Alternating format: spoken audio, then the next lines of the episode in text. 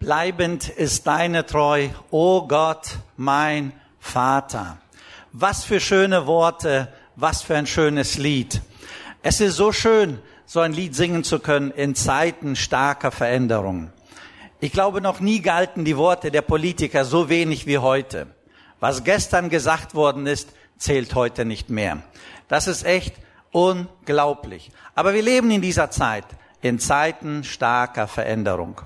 Wir leben in Zeiten mit ganz, ganz vielen Ungewissen.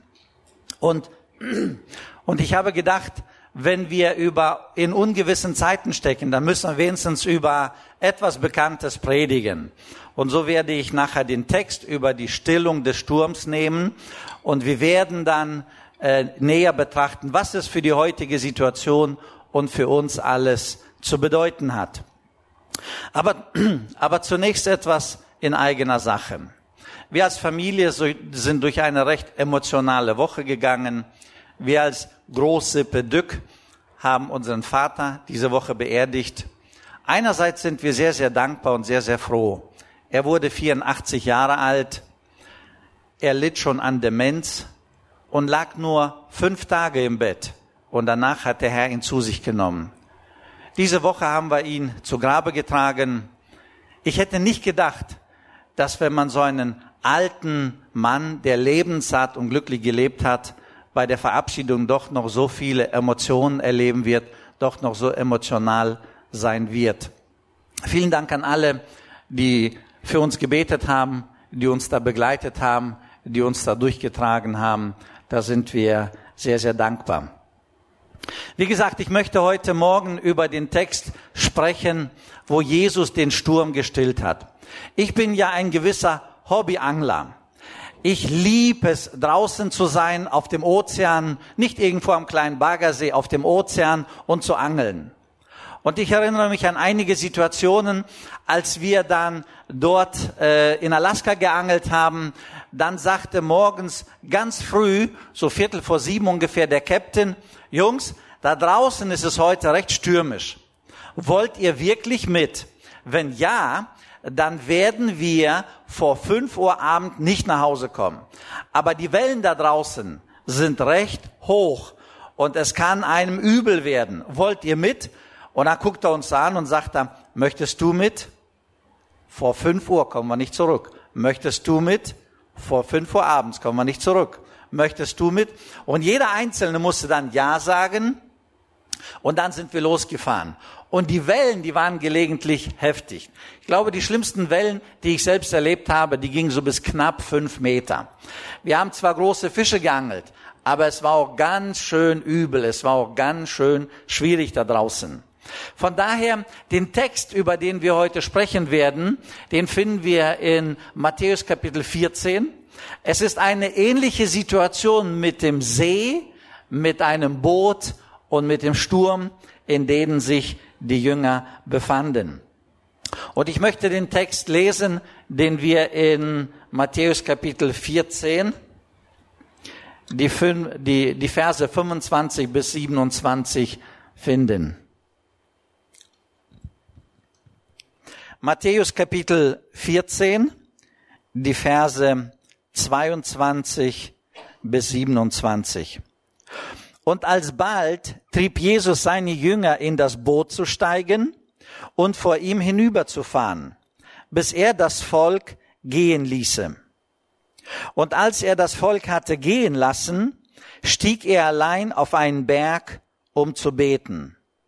Und am Abend war er dort allein. Und das Boot war schon weit vom Land entfernt und kam in Not durch die Wellen denn der Wind stand ihm entgegen.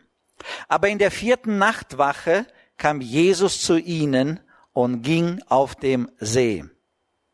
Und als ihn die Jünger sahen auf dem See gehen, erschraken sie und riefen, es ist ein Gespenst, und sie schrien vor Furcht. Aber sogleich redete Jesus mit ihnen und sprach, Seid getrost, ich bin's, fürchtet euch nicht. Der Text, den wir eben gelesen haben, befindet sich eingebettet in eine historische Situation. Und zwar, um zu verstehen, warum wir im 22. Vers lesen, und alsbald trieb Jesus seine Jünger, alsbald zwang Jesus seine Jünger, in das Boot zu steigen, müssen wir die Vorgeschichte verstehen. Und zwar in der Vorgeschichte lesen wir über die Speisung der 5000. Da gibt es nämlich eine Situation, wo Jesus eine lange Rede hält. Er predigt, er lehrt und er dient den Menschen.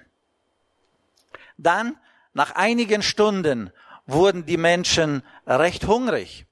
Die Jünger sagen, Jesus, schick sie nach Hause. Und Jesus sagt, nein, nein, nein. Guckt mal, ob ihr hier irgendwie Essen findet und bringt es zu mir. Sie fanden dann bisschen Brot, bisschen Fische und sie brachten zu Jesus.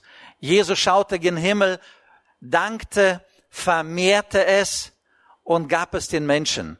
Und die Menschen haben es dann genommen gegessen und am Ende waren zwölf Körbe voll. Die Menge, die war so begeistert, dass ähm, Jesus diese Menschenmenge jetzt satt gemacht hat durch ein Wunder. Deswegen äh, fingen die dann an zu schreien, Jesus, du bist der Prophet. Jesus, du bist derjenige, der unser Land erlösen soll. Jesus, du bist derjenige, der kommen soll und als Messias uns von den Römern befreien. Das lesen wir nämlich in Johannes Kapitel 6. Und zwar da heißt es, als Jesus die Menge dann satt gemacht hat, ihnen zu essen gab, fing die Menge an zu schreien, Jesus, du bist der Prophet. Weiter lesen wir in Johannes 6, dass Jesus merkte, gleich kommen die Leute, diese aufgebrachte Menge, gleich kommen die und werden ihn zum Propheten machen wollen, also zum Leiter der Nation. Jesus wollte das auf keinen Fall. Im Hintergrund dachten seine Jünger ja auch, Jesus, wann kommst du endlich aus dem Geistlichen heraus und wirst unser politischer Führer? Wann übernimmst du das Sagen? Wann übernimmst du die Führung? Wann geht es endlich mal politisch weiter? Und die Jünger dachten, wann geht es weiter? Jesus wusste, dass die Jünger auch so falsch gedacht haben. Deswegen sagte er zu seinen Jüngern, ihr müsst jetzt ins Boot. Und andere Übersetzungen sagen, er zwang sie. Er zwang seine Jünger in ein Boot zu steigen und ans andere Ufer hinüberzufahren. Jesus selbst, so lesen wir im Johannesevangelium, wollte die Menge eigentlich entlassen. Aber die Menge, die tobte und die war begeistert und Jesus ist der Prophet und Jesus konnte sie nicht mehr kontrollieren. Also sagt die Bibel, er entwich alleine auf einen Berg, um zu beten. Ihr Lieben, das ist eine Situation, aus der wir auch etwas lernen sollen. Jesus tut Gutes, die Menge versteht das nicht und letztendlich drehen sie das Ganze anders, als Jesus es eigentlich gedacht hat.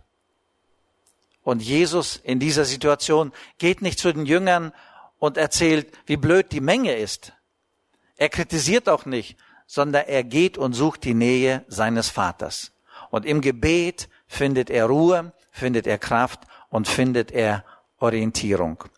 Und das finde ich für unser Leben so gut. Wenn wir enttäuscht sind, wenn wir irgendwo kaputt sind, wenn wir irgendwo müde sind, wenn wir satt sind von einigen Leuten, von einigem Benehmen, dann ist es ganz wichtig, dass wir von Jesus lernen, die Nähe des Vaters zu suchen, die Nähe und die Begegnung mit dem Vater zu suchen. Das sollten wir von Jesus lernen. Nicht zu Menschen laufen, sondern die Nähe des Vaters. Auf jeden Fall, nachdem Jesus gebetet hat, nachdem Jesus runtergekommen ist vom Berg, lesen wir, ging er los den Jüngern entgegen. Aber wir müssen verstehen, wo waren die Jünger denn überhaupt? Die waren ja jetzt schon eine Zeit lang am Rudern. Die bestiegen ja ein Boot, das wahrscheinlich mit einem Masten und Segel unterstützt war, aber sie mussten auch ordentlich paddeln. Und so sind sie dann losgefahren in Richtung Bestimmung, was Jesus denen gesagt hat. Lass uns mal sehen, Vers 24. Und das Boot war schon weit vom Land entfernt und kam in Not durch die Wellen, denn der Wind stand ihm entgegen. Aber in der vierten Nachtwache kam Jesus ihnen entgegen. Ihr Lieben, wir lesen hier, dass die Jünger auf dem See Genezareth unterwegs waren. Ich möchte etwas zur geografischen Lage des Sees sagen. Das müssen wir verstehen. Und zwar der See ist 21 Kilometer lang, etwa 12 Kilometer breit. Die tiefste Stelle ist etwa 45 Meter tief und der gesamte Wasserspiegel ist 212 Meter tiefer als der normale Meeresspiegel. Also in dieser Senke stand immer eine gewisse Hitze. Nördlich von diesem See Genezareth liegt das Libanon-Gebirge. Und manchmal waren die Spitzen sogar schneebedeckt. Und das kam immer wieder vor, wenn der kalte Wind vom schneebedeckten Libanon-Gebirge mit dieser Hitze sich dort vermischten, dann entstand innerhalb von kurzer Zeit ein heftiger Sturm. Und die Küsten, die sind da recht steil am See Genezareth. Das Wasser und die Wellen, die konnten nicht ausrollen, also prallten sie gegen die steilen Küsten. Und so schaukelte sich das Wasser innerhalb von kurzer Zeit unglaublich auf. Und innerhalb von Minuten konnte das Wasser und die Wellen lebensgefährlich werden für jeden, der sich auf dem See befand. Jesus kannte das Gewässer. Jesus wusste ganz genau, wenn er seine Jünger jetzt losschickt, dann kommen die in Not, dann kommen die in Seenot, dann kommen die in Probleme, dann kommen sie in eine gewisse Lebensgefahr. Und trotzdem sendet Jesus seine Jünger. Er schickt sie, wie andere Übersetzungen sagen, er zwingt sie, dass sie ins Boot steigen und rüberfahren. Aber Jesus lässt seine Jünger nicht da draußen, sondern Jesus ist treu. Deswegen ging er ihnen entgegen. Jesus war eigentlich mit ihnen. Und so geht er ihnen entgegen. Wir müssen uns die Situation jetzt vorstellen. Die Wellen, die Finsternis, die Nacht, diese Ausweglosigkeit, diese Aussichtslosigkeit, die abgerackerten, die müden, die erschöpften Jünger, und plötzlich mitten in diesem Kampf, in diesen Wellen, sehen sie eine Gestalt.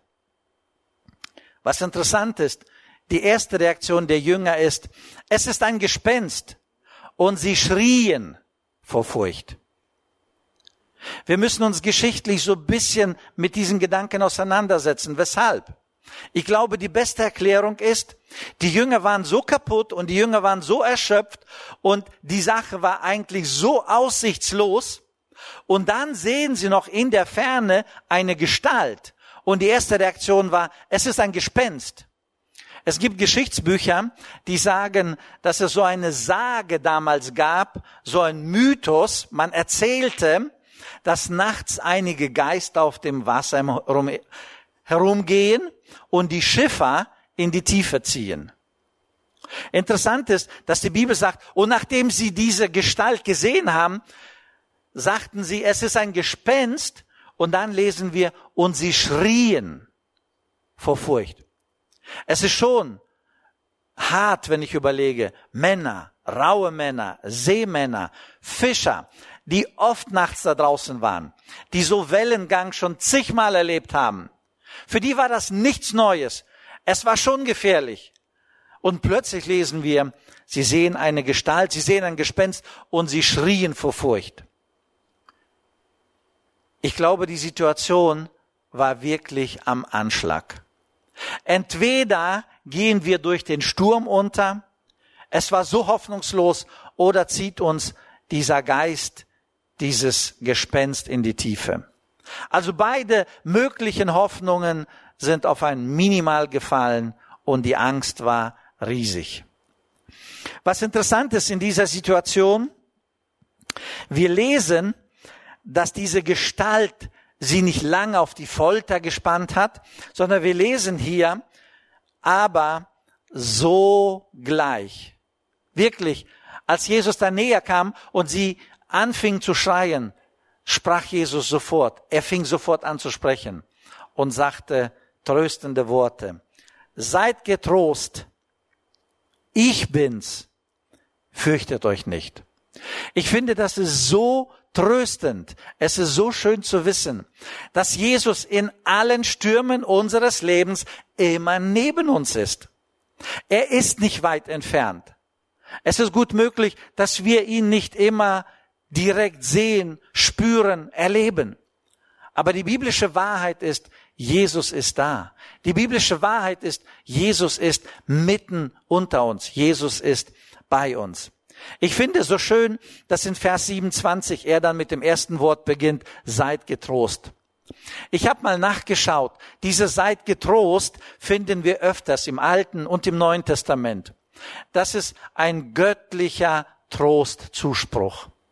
Als Josua der Nachfolger von Mose werden sollte und richtig Angst vor dieser Aufgabe hatte, da sagte Gott Josua, sei getrost und unverzagt. Ich glaube, Josua hatte immer noch Angst und dann sofort ein Vers weiter sagt er, Josua, ich bin bei dir, sei getrost und unverzagt.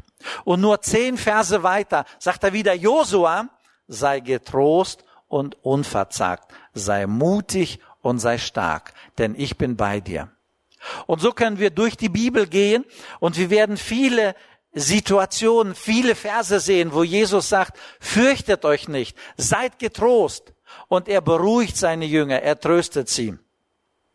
Denn ich kann mir das sehr, sehr gut vorstellen.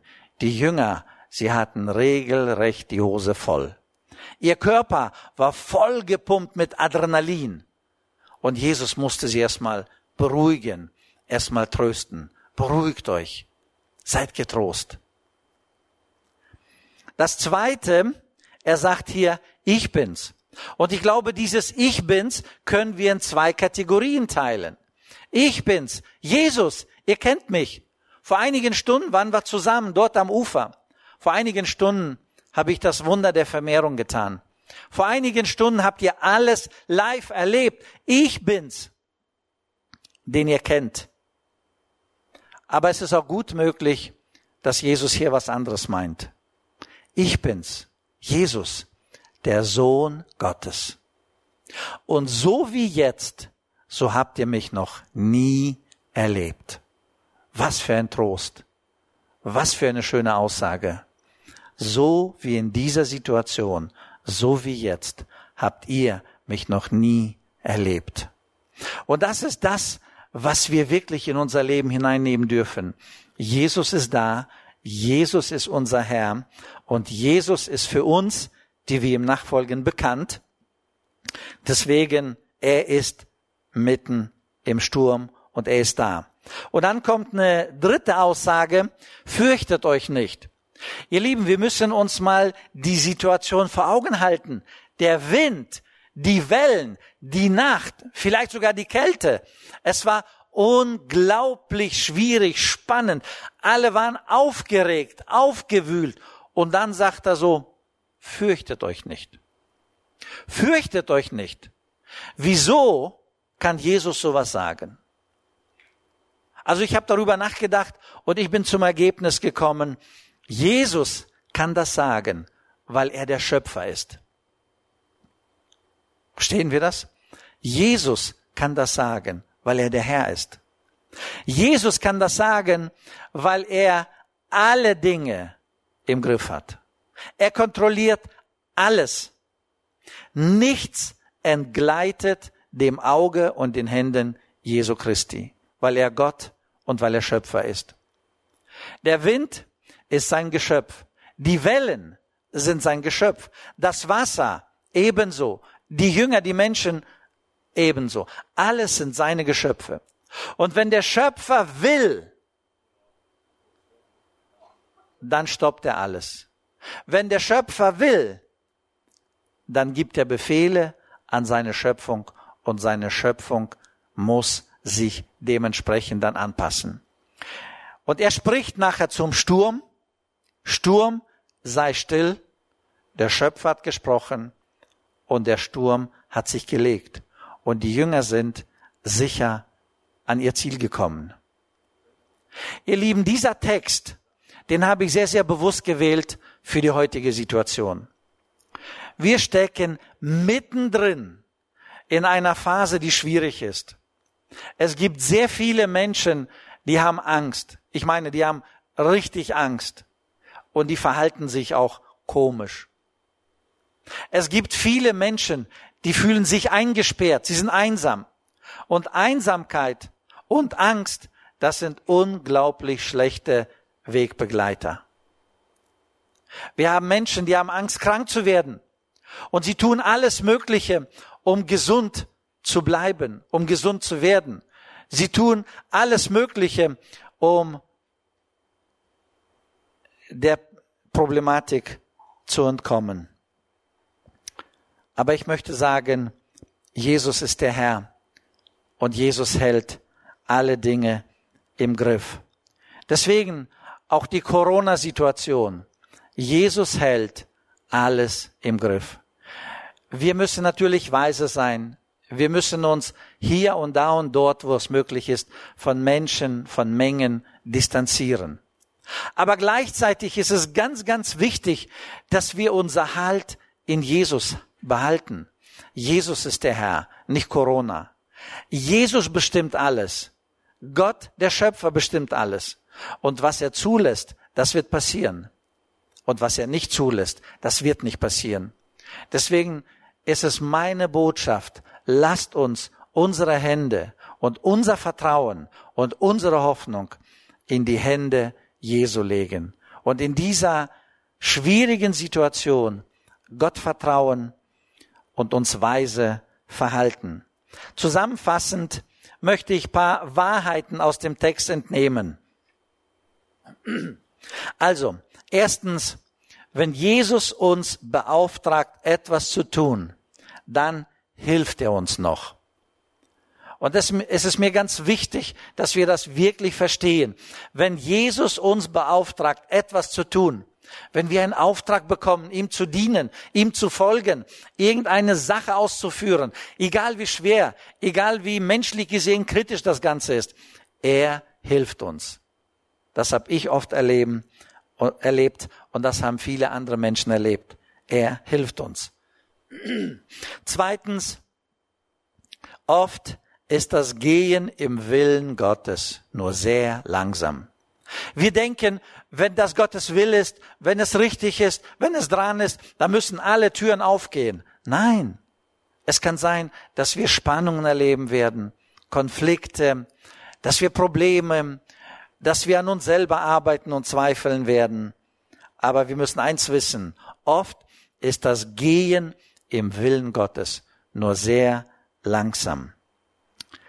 Drittens, Jesus hat uns nicht eine gute und erholsame Fahrt versprochen, aber eine garantierte Ankunft. Und ich finde es so schön. Er hat nicht gesagt, folget mir nach und es wird schön sein. Geht durchs Leben, es wird alles glatt sein. Nein.